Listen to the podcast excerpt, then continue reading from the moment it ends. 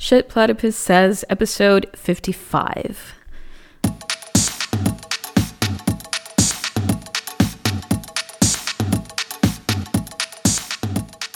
Hello, welcome to a new episode of Shit Platypus Says, the commentary on the commentary on the left. My name is Pamela Nogales. I'm one of your co hosts.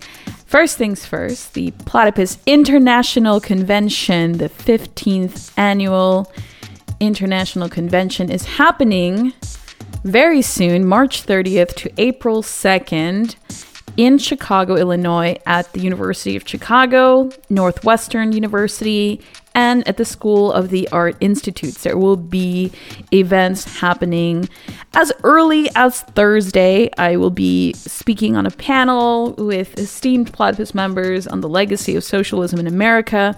There will be many panels, interviews, workshops, social events being planned. There's a Night of the Avant Garde performance on Thursday night. We are all very excited about that. There will be a party, there will be gatherings, there will be libations, and there will be, most importantly, quite serious conversation about the state of the left today and the future. Platypus members all over the world are flying in for this event. This is our most important event of the year and really sets the tone for the rest of our work until the following convention in 2024. We encourage any and all listeners, curious, people out there to come participate, ask questions, uh, raise some hell, and think through the problems that we are all facing today on the left. If you'd like to learn more about the convention and the schedule, I will link the program in the episode description. It can also be found at platypus1917.org. That's the word platypus followed by the numerals 1917.org. The first segment of this episode is dedicated to our convention. Convention planning committee members, Ethan and Ryan, sit down to discuss the theme for the convention history and class consciousness, the different panels we've got planned, as well as speakers and historical issues we'll be engaging throughout. So stay tuned for that. In the second part of the episode, our co hosts Rebekah and Lisa talk to our members Sunit and Farsad on the occasion of the one year anniversary of the war in Ukraine. They reflect on the panels Platypus did on the Ukraine crisis a year ago and refer back to the past and recent developments of the anti imperialist and anti fascist left. They also consider the 20th anniversary of the invasion of Iraq and go back to the founding moment of Platypus, the very first panel Imperialism, What is it? Why should we be against it? from 2007. It has been that long. We hope that you'll join us at our convention. We are very much looking forward to it. As you can tell, we are all very excited. Personally, I'm very excited to host it here in Chicago, where we began this project almost 17 years ago. I'll see you there. Enjoy the episode.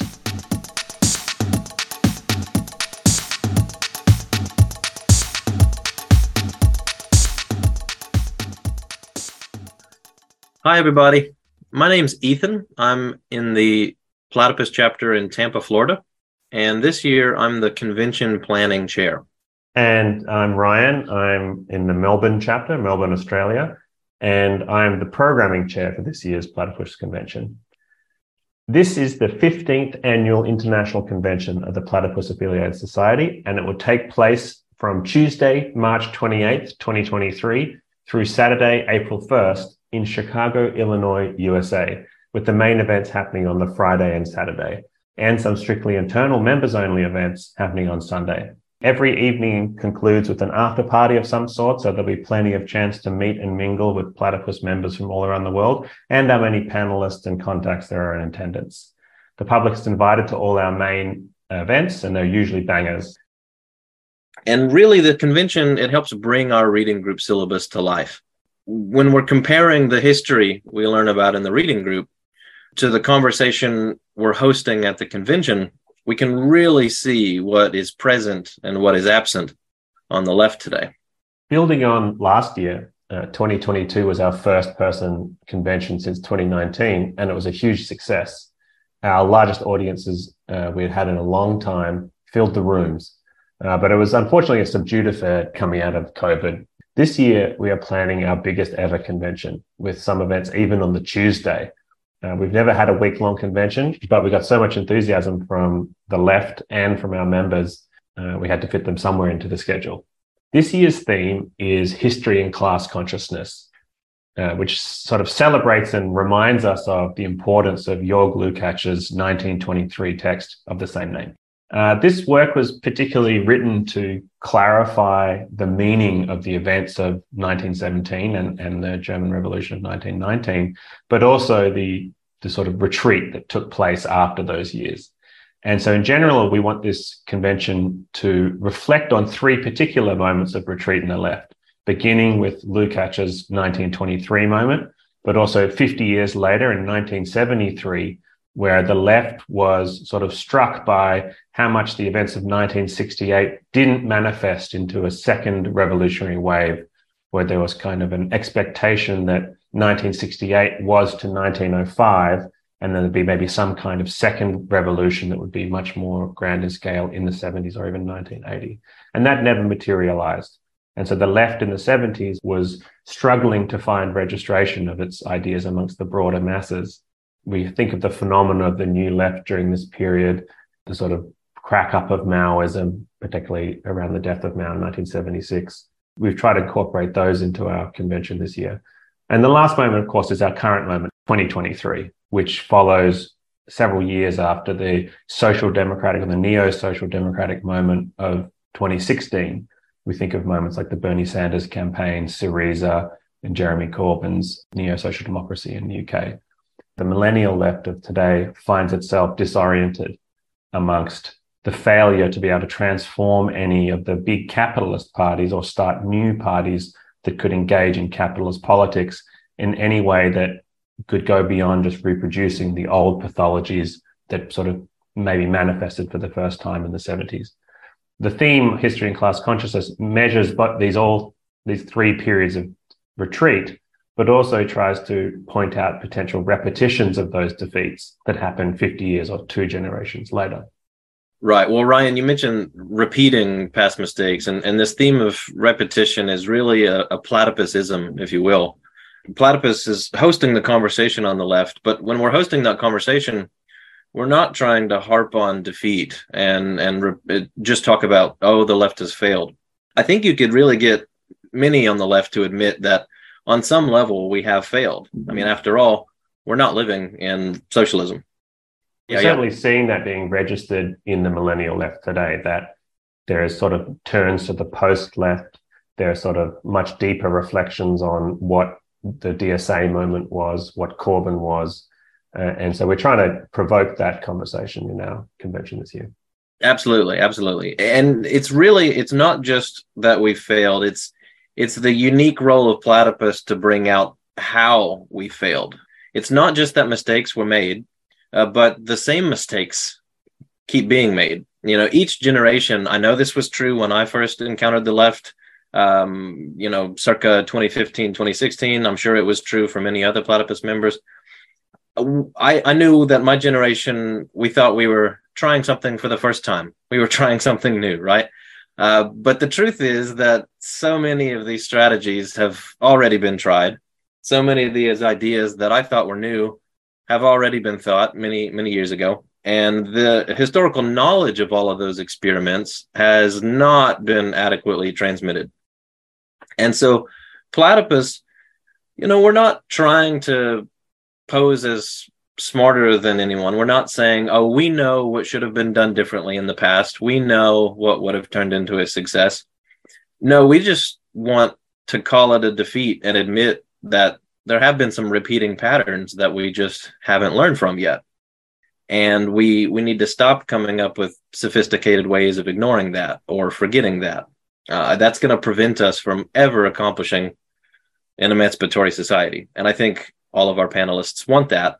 We've had these ideological obstacles and we have to work through that. And the first step to that's just not lying about it. It's admitting where we're at in history. Certainly. And there's also a sense in which some of those repeated failures were necessary, in that, for example, the DSA only ended up reproducing the kind of sectarianism that plagued the left 50 years earlier.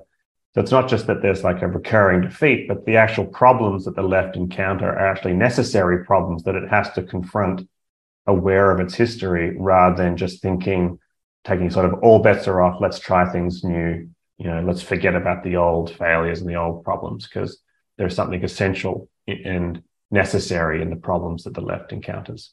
The first panel that really engages with this history is a panel called Whither Maoism.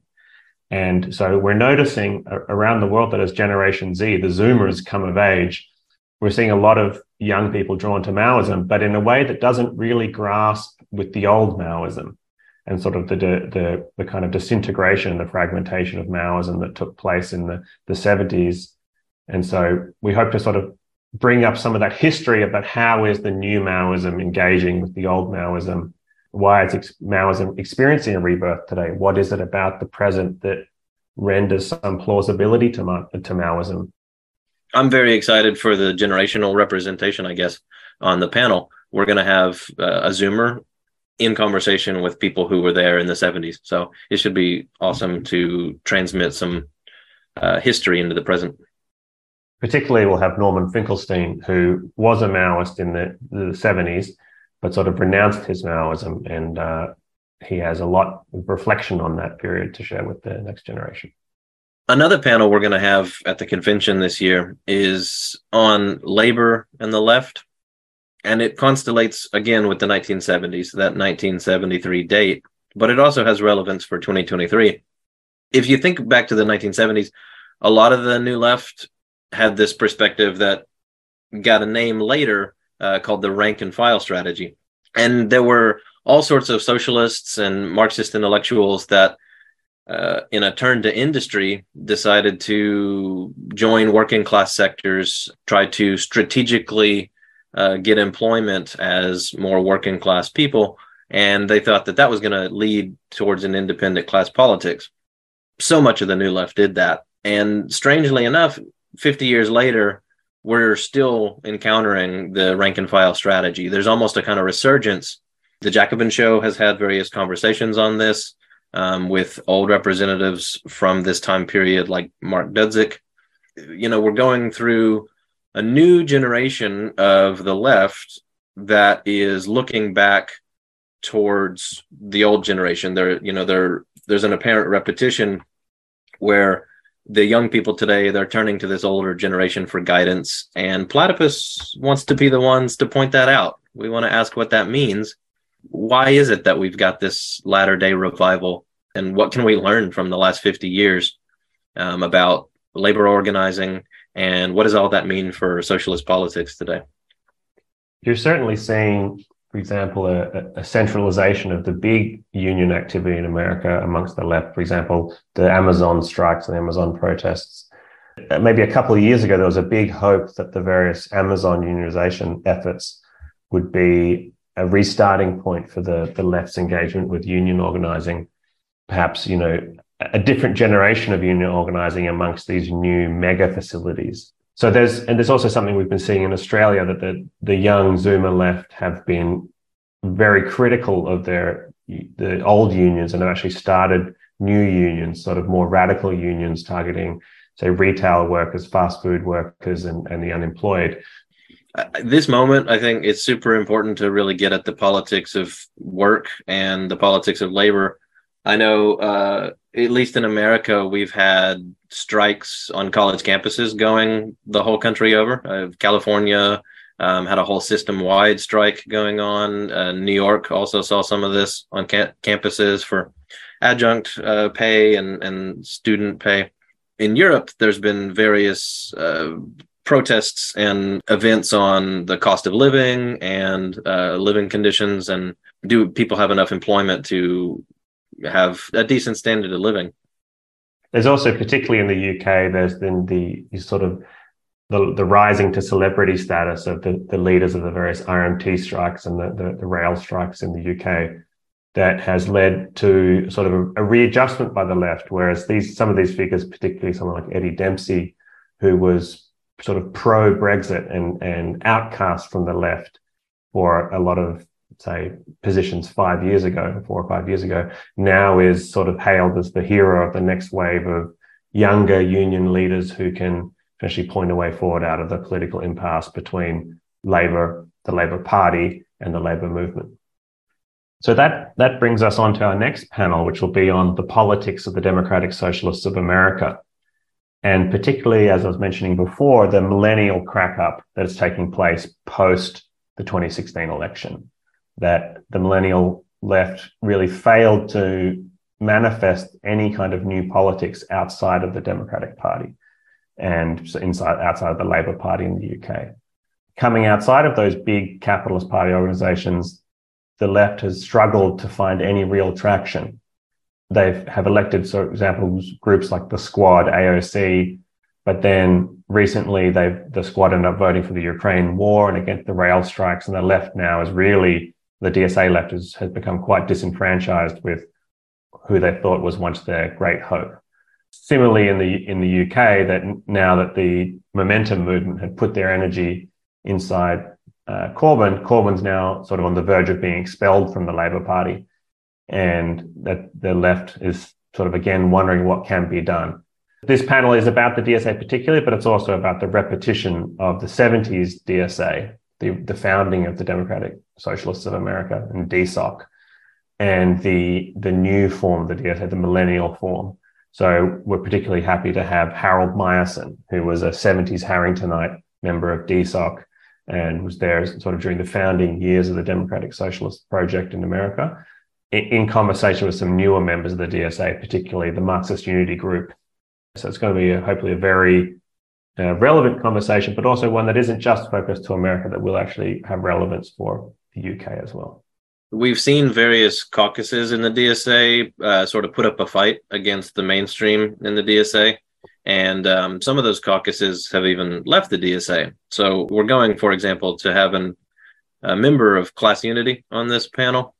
And we're also going to have a member of Marxist Unity Group um, who are still firmly within the DSA, but they're sort of trying to push it in a different direction.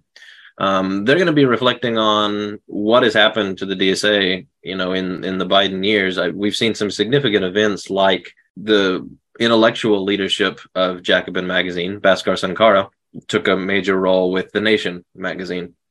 Um, we've also seen what was a mainstay on YouTube, The Jacobin Show, uh, that came to a close.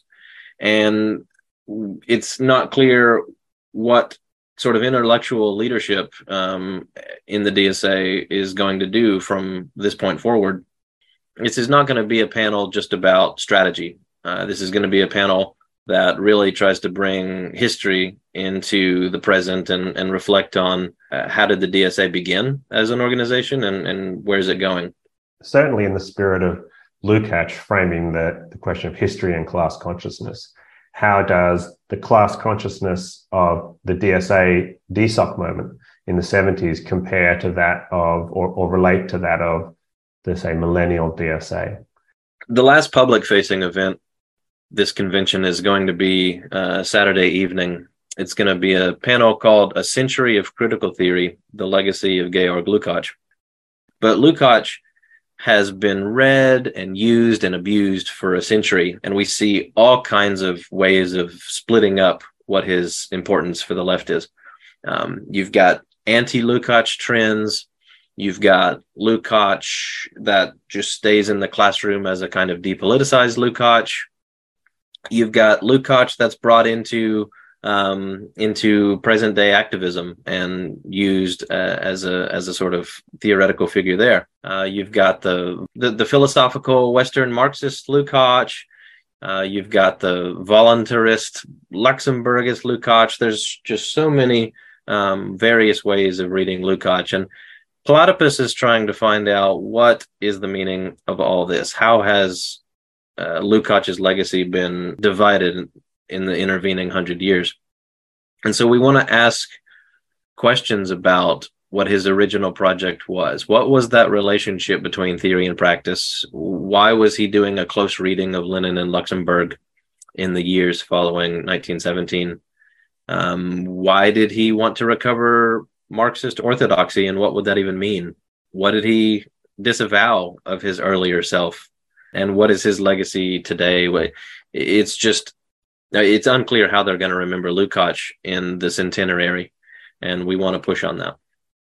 We've also noticed that other left organizations are having various kinds of Lukács commemorative events. For example, the Socialist Alternative here in Melbourne are having a panel presentation about the 100th anniversary. So it certainly has a global presence, and, and we want to certainly participate in, but even lead that reflection on history and class consciousness. And who better to do it than three of our sort of regular or previous appearances that we've had on other platypus panels? We have Professor Andrew Feenberg from Simon Fraser University, who will be who's a student of Marcuse and has a long history of not just academic engagement with critical theory and Lukács particularly, but through active engagement with various left organizations and discussions and more, but more practical activity.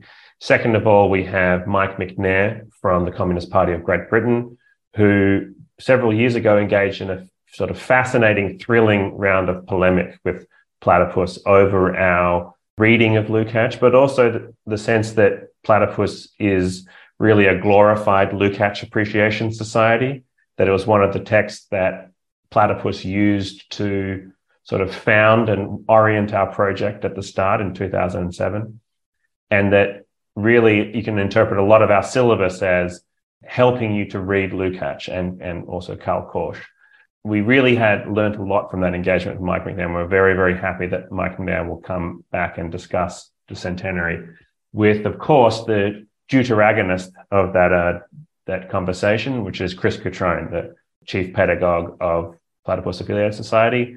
And I encourage everyone who's attending to have a read of the Platypus slash CPGB discourse on uh, Lukács, and we'll share the link in the description to that. And so, with these heavyweight thinkers and practitioners coming to town, we thought we'd queue up a second round of events for some of these big names. Uh, particularly, Mike Macnair will be in conversation with Matthew Strupp from the Marxist Unity Group talking about neo social democracy. Many members of the Marxist Unity Group describe themselves as Macnairite. And uh, I think this is a good opportunity to get a group of these sort of young, quote, neo Kautskian thinkers in the DSA in conversation with someone who's laid a lot of the theoretical groundwork for their theory. So that's going to be fantastic. We also have Andrew Feenberg speaking about his new book on Marcuse, which is called A Ruthless Critique of Everything Existing. Feenberg, a student of Marcuse, sort of reflects on Marcuse's intervention in the field of critical theory, particularly in the 70s. So this year, we've also had many interactions with the Socialist Workers Party US, and we're pleased to announce that they will be sending a contingent to our convention this year, and they'll actually be participating in several of our panels, including the headline Labor in the Left panel. We've had a very, very productive sequence of engagements with them, and, and they've been fantastic on some of our panels. For example, we had Naomi Craine from the SWP on our panel Abolition in the Left at Northwestern late last year, and that was a real highlight for anyone who wants to check it out. But they'll be in attendance all weekend, and there'll be plenty of chances for members and contacts to discuss uh, their politics and their history and, and ask questions of them. It really continues a platypus tradition. We have, uh, over the years, had many fruitful engagements with other left political parties of some sort. And we're hoping to continue this very fruitful engagement with the SWP after this year. And lastly, we'll have Norman Finkelstein talking about his new book, I'll Burn That Bridge When I Get to It, uh, which is heretical thoughts on cancel culture and academic freedom.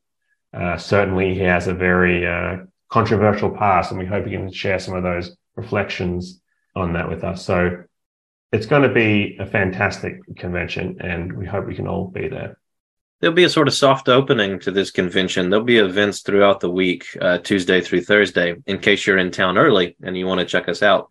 Uh, several members of Platypus will be taking part in panels on aesthetics and critical theory. on green politics, on neo Kautskyism and this revival of interest in Karl Kautsky. There's going to be a workshop on socialism in Scandinavia.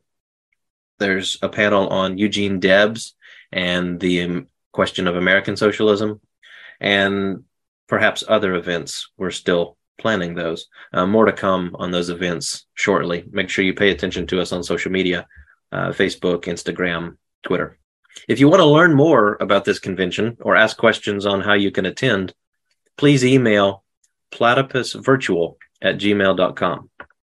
Well, seeing as it's the end of February and it's probably going to take me about a month to fly there by plane from Australia, I should probably board a plane now in order to get there in time. But uh, I'm looking forward to meeting you, Ethan, and I'll, I'll see you there in uh, the end of March.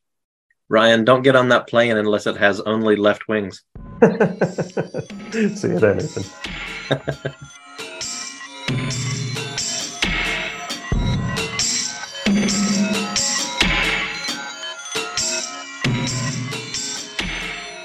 A reminder that if you like the podcast, share it and leave us a review on Apple Podcasts. It really helps get the word out and get a wider listening audience for the pod. The following segment is an excavation of the platypus archives. And we encourage any and all listeners to click through the links in the episode description, which include recordings as well as platypus review articles on the issue of imperialism and anti imperialism on the left. They also feature considerations by our members, including Sunit, as well as Lou, our senior editor of the Platypus Review, on the issue of the historical position by the Second International on the question of imperialism. So, if you'd like to learn more about what we've done and educate yourself further, we would encourage you to continue your dig through the archives after the segment.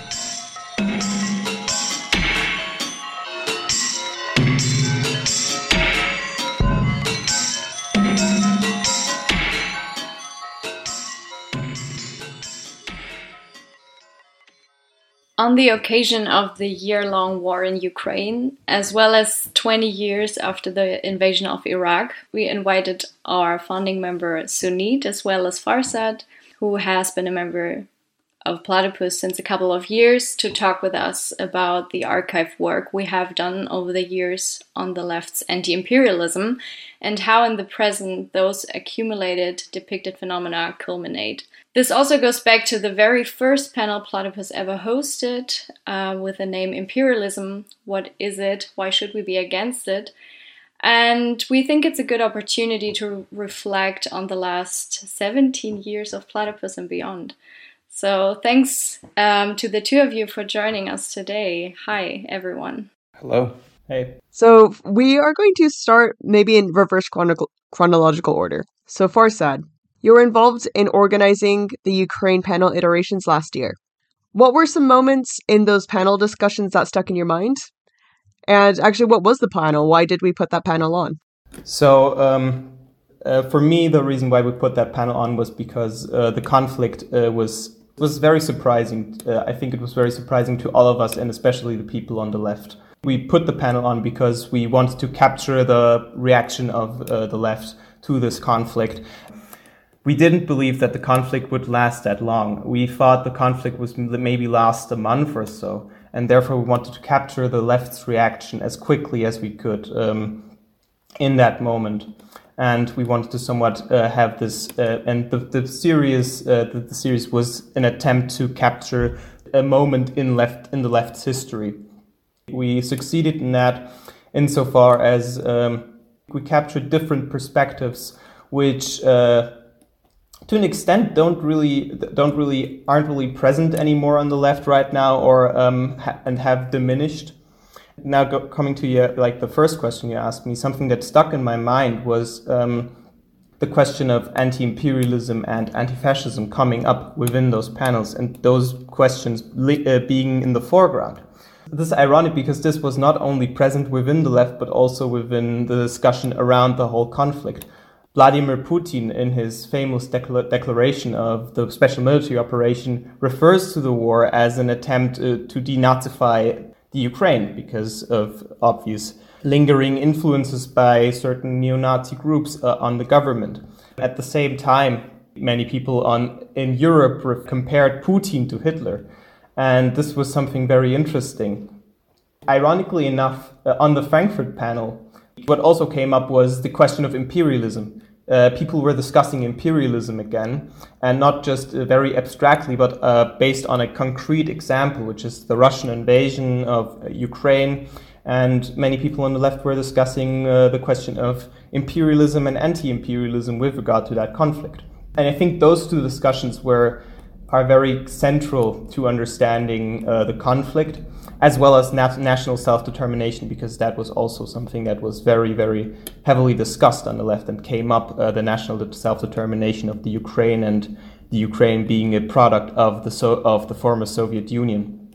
And I'd say that we did capture all these three discussions on the left. And in the Frankfurt panel, the, something that was very, very interesting, something that that that uh, at first didn't really stuck with me, but now that I look back at it, it I think it did stuck with me much more. Was um, there is a very there is like a figure that lingers in, in, in this entire debate, and I think this figure is Lenin, because uh, Lenin is very is, is uh, like the vital the most vital figure for understanding imperialism on the left and for discussing imperialism on the left. And I know that many leftists, especially like leftist Maoist sects and Trotskyist sects, were calling for a for revolutionary defeatism, for uh, turning the war into a class war.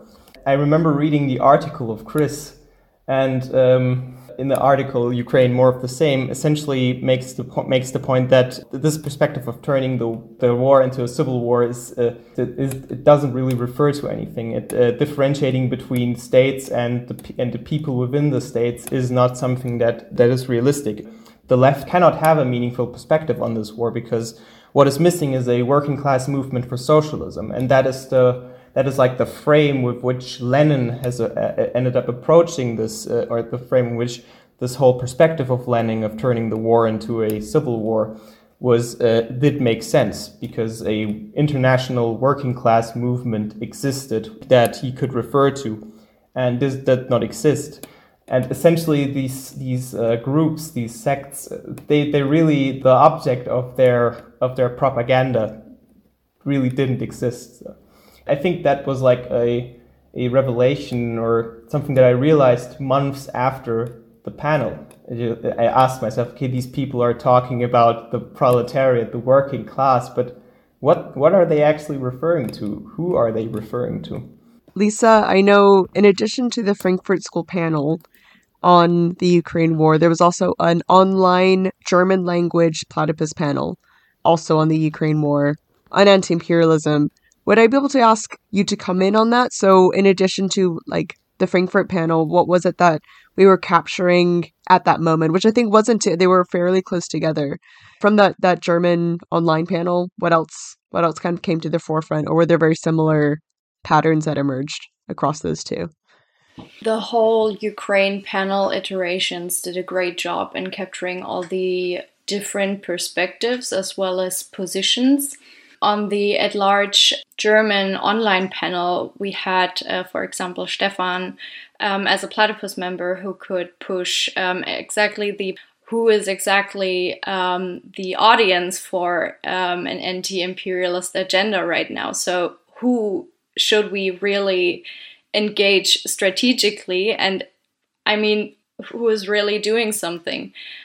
One question that does occur also during the preparation of um, this segment for the podcast was why does exactly the war in Ukraine help to reemerge the question of anti imperialism? So, I mean, this is a very valid question. So, why do we talk about imperialism? Yeah, maybe um, Sunit, you want to come in on this? The issue of imperialism, in some ways, is of course a perennial issue for leftists.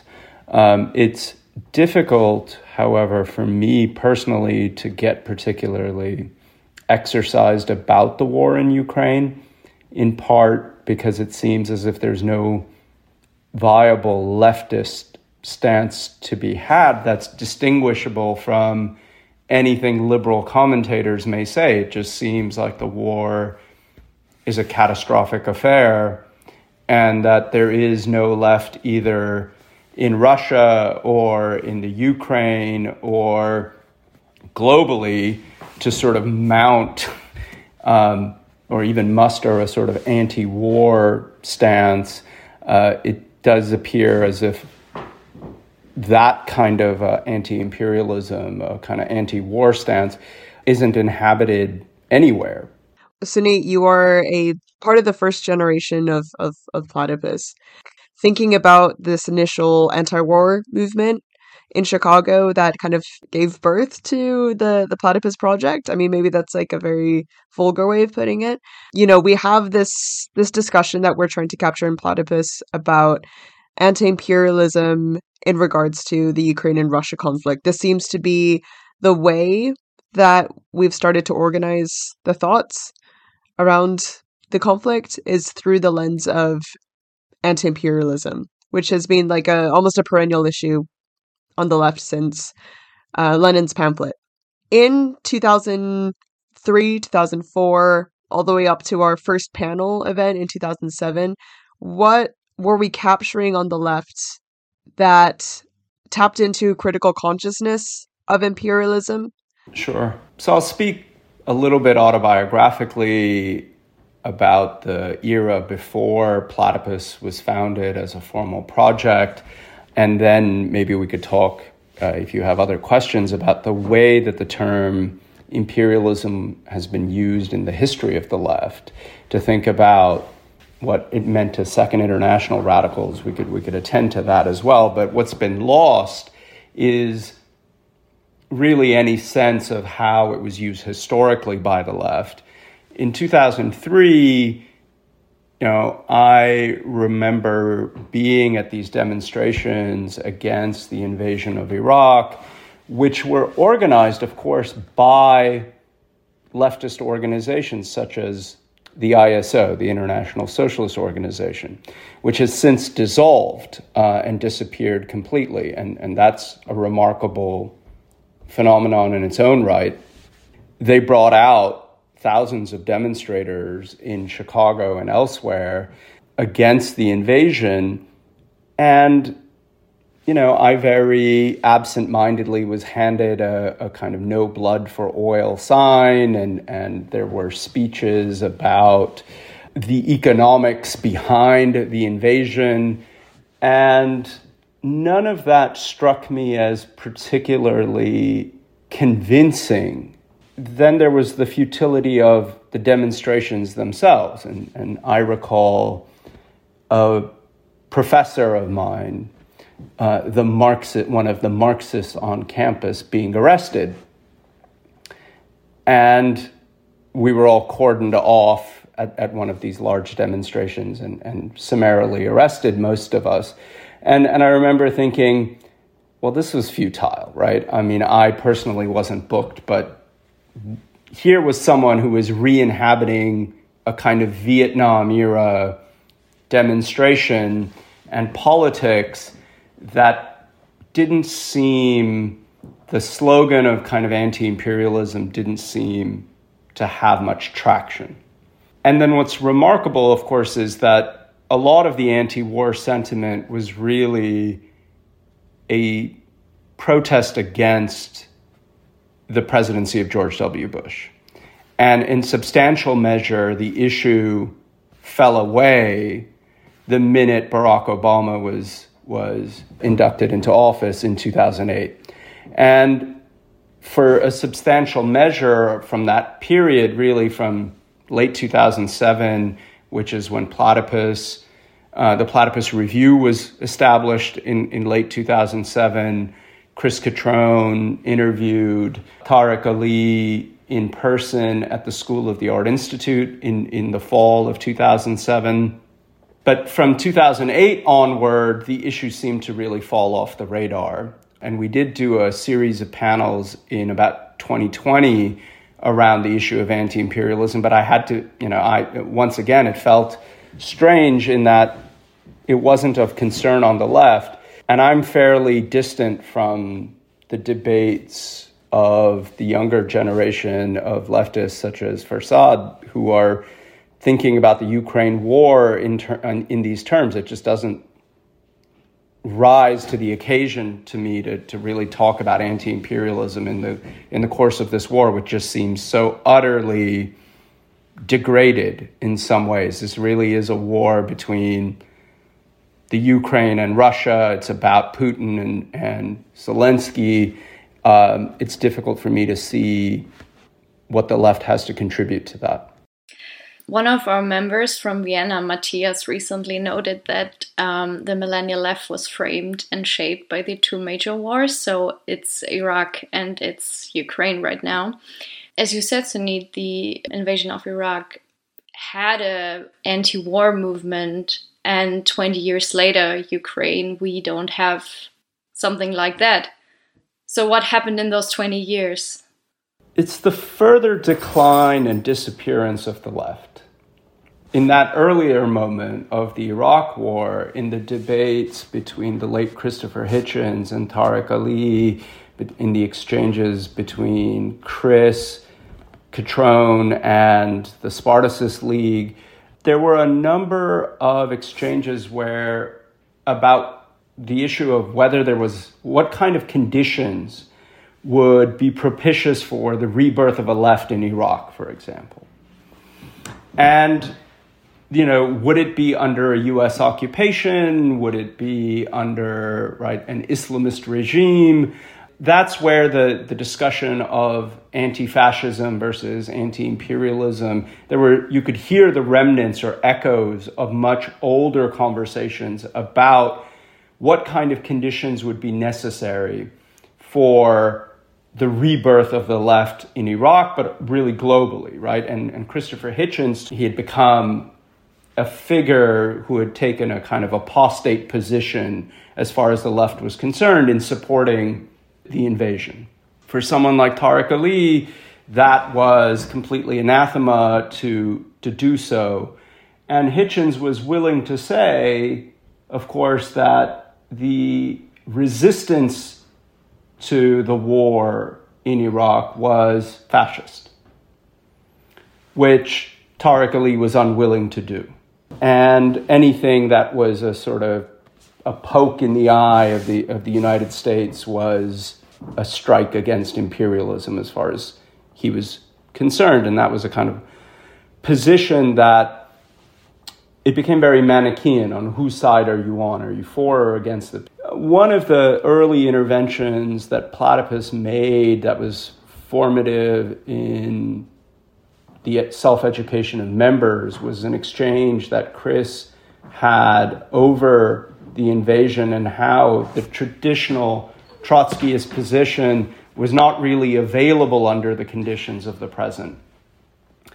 Um, and so, if we think about that debate, however sort of faint it was in terms of a memory of older positions on the left, that is what has really faded from the present as I see it is you have had the collapse, the complete disappearance, as I was saying, of the ISO, which was the chief mobilizer of those demonstrations, for example, in the US um, and the kind of implosion of the SWP in, in Britain in some ways over various internal scandals.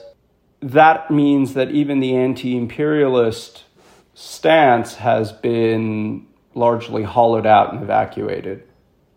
Farsad, kind of looking, um, maybe coming back to like our present moment and having looked across a lot of uh, the archive have you how, how would you describe the kind of regression that Sunit's kind of tapping into?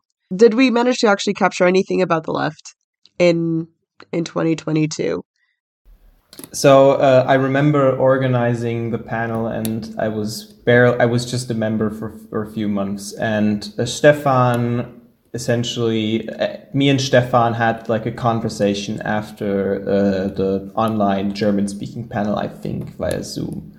And Stefan told me, Farsad, uh, you're you know you're organizing this panel, but really uh, you you come to appreciate a panel, or you you uh, you you really just begin to understand the uh, a panel or pur- the purpose of a panel once you've once you let time pass and return to a panel after a few years or one year or so. I really appreciate this segment because um, looking uh, now that I've returned to this panel because of you guys and uh, I've, I've turned to like the, the Frankfurt panel specifically. One thing that I've come to realize is um, that like that uh, like for instance the the perspectives that were offered uh, at that time or um, the, the, the, way in which imperialism was framed, as you as you said, Lisa, it was uh, like a blueprint. Uh, so, so, they were like making out a blueprint for the way in which you, you sh- one should talk about this conflict. This is nothing new. It, it is something that that is uh, very common on the left, and especially when going back to other other German-speaking panels, you can see this. Uh, the, the way in which this uh, this this topic is approached is uh, is the same but but something that this all this also revealed to me is or something that this made clear for me is that the left doesn't actually understand imperialism where it, it, there is it is in some ways confused about imperialism it's right. So how imperialism was understood was in a way as as a policy in one way and the other way was as a system of power. And the anti-german was very clear, for example, in uh, depicting the Frankfurt School um, and their um, theory um, on the authoritarian state was the same as Lenin's um, anti imperialism pamphlet. So he saw the continuity of the project that the Frankfurt School and Adorno did. And I thought it was a special moment um, of the uh, in this panel that he said, I know that this is one project from Lenin and Adorno, but Adorno was wrong. So, and this is why I reject all this stuff. So, we don't want to go back to the Second International. We don't want to think in these categories of success or failure. So, he doesn't want to think politically or just in mass movements because it could lead to fascism. So, out of out of an anti-fascist stance, he uh, rejects um, Lenin's anti-imperialist pamphlet as well as um, the Adorno. He himself said that for him, anti-imperialism is a category of thought. It's an intellectual category, and I thought this is there's also a truth in this because it's really when we talk about anti-imperialism today, maybe it is only that.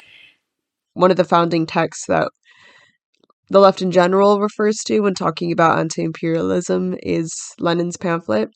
Um, and actually, it comes at a very interesting point in the primary reading group within Platypus, because it is, you know, weeks and weeks leading up to it is, you know, these core writings from Lenin and Luxemburg during the course of the Second International. And the imperialism pamphlet is very much responding to this kind of subjective crisis in the Second International, where the working movement itself comes into contradiction, right? It's split by the this really rapid change in capitalism and doesn't know and there's a, a, a fight for leadership within that. And to an extent this this conflict within the workers movement itself or even the growth of the workers movement itself also in, is influenced by and influences imperialism in turn, right? And this is why I find the panels of the first kind of moment of platypus with that first kind of anti-war movement looking you know which is framed by the the question of imperialism so interesting because they're able to have that conversation about the left right? And this is what you were saying earlier sunit that especially that that panel in 2007 like every panelist is talking about what this means for the left um that this is and and but in a negative way right? So they're recognizing a kind of absence in in leftist politics and absence in leadership so like nick kriteman uh, who at the time was in the young sds um but also i'm trying to i think like the guy from the marxist humanists is also picking up on this. Um, the journalist from Open Democracy is also picking up on this. They're all really reflecting on um, how anti-imperialism needs to, to be taken responsibility of from from the left, right? and maybe this speaks to what you were saying, Sunny. You know, you'd go to these demonstrations, people would get arrested, and it might be like a really not violent form, but it might be a very visual form of resistance. But the question of leadership and efficacy and actually what is it that we're doing here is like started to really settle into people. And that is feels very missing from the current conversation. You know, anti-imperialism might might be something that we're trying to grasp at in order to find a kind of subjective factor in the left. You know, kind of like we're, you know, what is it that we are doing? Where is the politics? We're coming at the end of a massive downturn after Corbyn and Sanders, after the COVID crisis, and the left is, you know, we thought it was dead back in 2007. We're able to say that. And now it's even more it's zombified, fossilized. I don't know what word I'm trying to use here. When we introduce our public fora, we always say that we do our uh, panels and journalism research and so on, reading groups focused on the problems and tasks inherited by the new, old, and post political left. And I have the feeling that this moment right now all the three phenomena the new left with its anti imperialism and third worldism, as well as the old left with, with anti fascism, as well as the post political left in having really naturalized the absence of politics, left politics, comes together and what we see what we are seeing here is really everything coming to itself. But the question is what do we do with it? So, has Platypus been successful in pointing this out? Have we failed? What does it mean for for us um, as an as an organization that is moderating or hosting the conversation on the left, in a way? And this goes back to the question of how much do these things um, today are a repetition of older phenomena. And Sunit, you mentioned the Tariq Ali and Christopher Hitchens debate, and I thought it was very remarkable how much this debate between the two is um, does repeat itself today, especially in um, Christopher Hitchens. Really, I mean, there is this phrase: um, "It's not that Hitchens um, abandoned the left, but he was abandoned by the left. So he really saw that there is this impossibility of leftist politics, but he resigned and put himself in a position of a neocon. And Tariq Ali on the other side of the debate, and both come from Trotskyism. Both are um, new left leftists coming from Trotskyism, find themselves in the same position in the war um, in the Vietnam anti-war movement, and then the years later um, at the anti-war movement in Iraq, they found themselves on different positions. How much would you say, Sunit, is this, um, or how much repetition is there today? I think that there is a constant repetition and a constant repetition with a regression.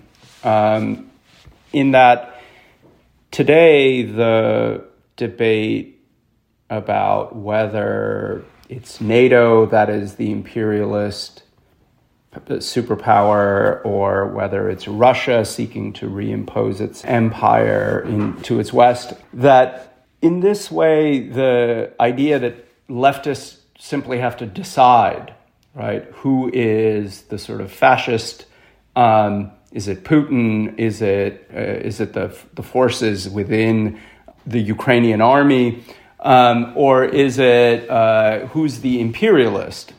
All of this sort of assumes that we can re-inhabit stances that were once available on the historical left, and I think part of the discussion this afternoon has been about thinking precisely how, even with the Iraq War, it was really evident that there was an inadequacy to both Tariq Ali's position and Christopher Hitchens' position, right?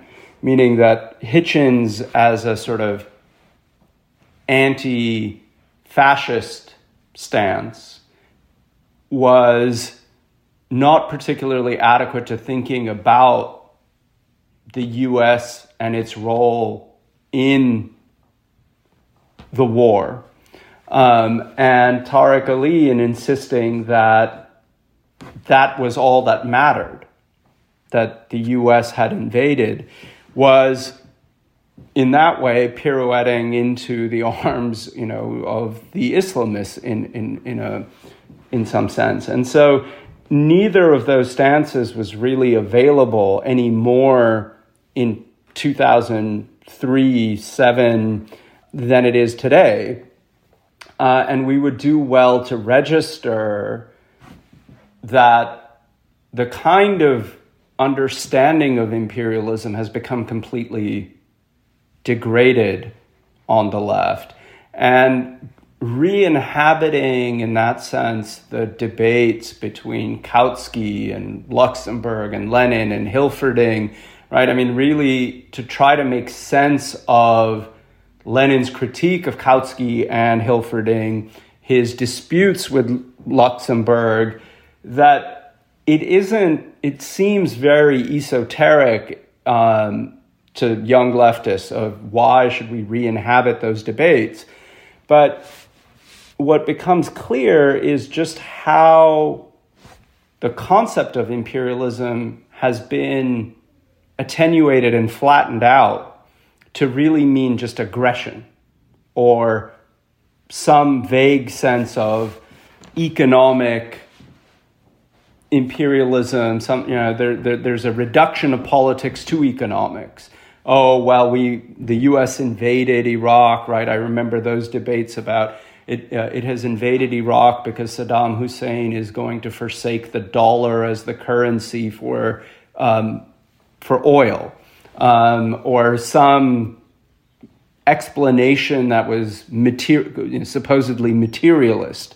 All of those sorts of issues continue to reproduce themselves on the left, and without studying the debates, one feels like they're always on some new uncharted frontier, uh, whereas in fact they're actually falling below the threshold of debates that were once had at with some degree of sophistication.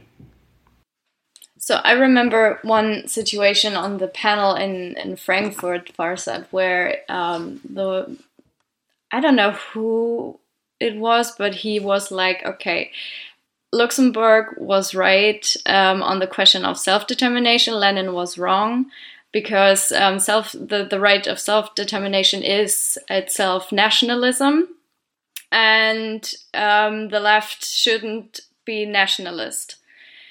And I remember the other two speaker were like, okay, but you know, it was a historical um, situation there. It was a little, it, was tactics and um, if and then and then suddenly so this was this was the good part um, in it and then they they try to transfer it to today so if today these people ask for their right of self-determination we have to give it to them so and then they use lenin and Luxemburg to make these liberal democratic um, political horizons and uh, positions, trying to to make it a leftist position just in referencing Luxemburg and Lenin. And I thought this was interesting because there was one part in your panel, Sunit, in 2020, um, where you talked with the leftists from Chernoa. Yeah, yeah. It was the whole idea of the trap of nationalism so that the left of the late 20th century fell into the trap of nationalism and has failed exactly to render imperialism as the last stage of capitalism. So we do remember all these things. We do remember Lenin. We do remember Luxemburg. The left does reference this history, but at the same time does repress it. And the um, avoidance comes in putting all these texts into the present. Maybe we can talk about these political horizons because the political horizon from the past of the the, the texts um, and the audience these texts did um, point to were different and the political horizons were very much different than today, where anti imperialism has no other political horizon than just keeping up with the status quo. And I do remember Chris saying on the um, on the interview um, of um, his Gilded Age article that it was exactly Woodrow Wilson and um, William Jennings Bryan who had a anti-imperialist uh, position from a bourgeois democratic liberal point of view, and yeah, it was exactly Woodrow Wilson who wanted to create independent nation states after the First World War. Indeed, and the left would have opposed him on that, right? Uh, in thinking precisely about how nationalism is the obstacle, or at least for most of the 20th century, it was the case that nationalism was understood to be the obstacle to socialism. Um, and, and so we have to think about the sort of antinomy that's been opening up throughout the 20th century between kind of democracy, democratic rights, and, and capitalism, and to think about the failure of the left to be able to address that, the, that antinomy in, you know, uh, in, in our day, it's, is it a leftist stance to support Scottish independence? Are the, are the Scots a sort of oppressed nationality within Great Britain? You know, there are iterations of this within the Communist Party in America on whether African Americans constituted an oppressed nationality and do, were they being inter, you know, internally colonized. This sort of debate, there, the confusions really go back. I, I think Farsad marked out in some of his opening remarks there that a challenge is in thinking about anti imperialism and anti fascism together and how anti imperialism, some anti fascists became anti imperialists, anti imperialists often had their roots in anti fascism, um, and how all of these issues of national self determination and imperialism simply become are about a kind of undigested history of the left, right? So uh, what you're marking out, Lisa, is that people invoke Lenin and Luxemburg,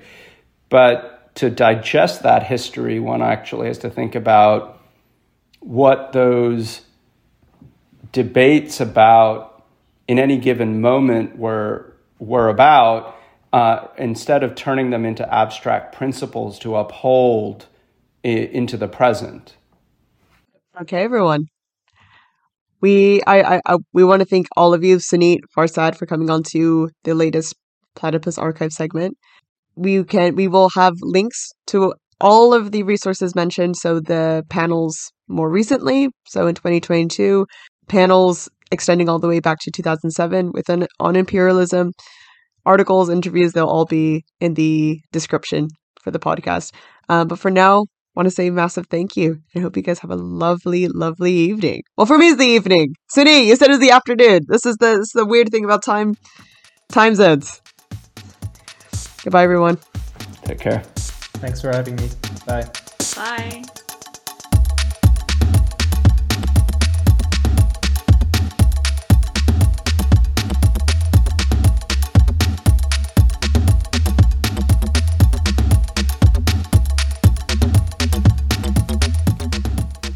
This has been a production of the Platypus Affiliated Society, featuring original tracks by Thomas Delaci. Platypus is an international membership based organization that hosts reading groups, public fora, research, and journalism focused on problems and tasks inherited from the old, new, and post political left for the possibilities of emancipatory politics today. Platypus also publishes articles by thinkers and activists on the left in the monthly publication The Platypus Review. To contact, learn more about Platypus, or to access the entire archive of Platypus reviews and panel recordings, please visit us online at platypus1917.org. That's the word platypus, followed by the numerals 1917.org. Bye!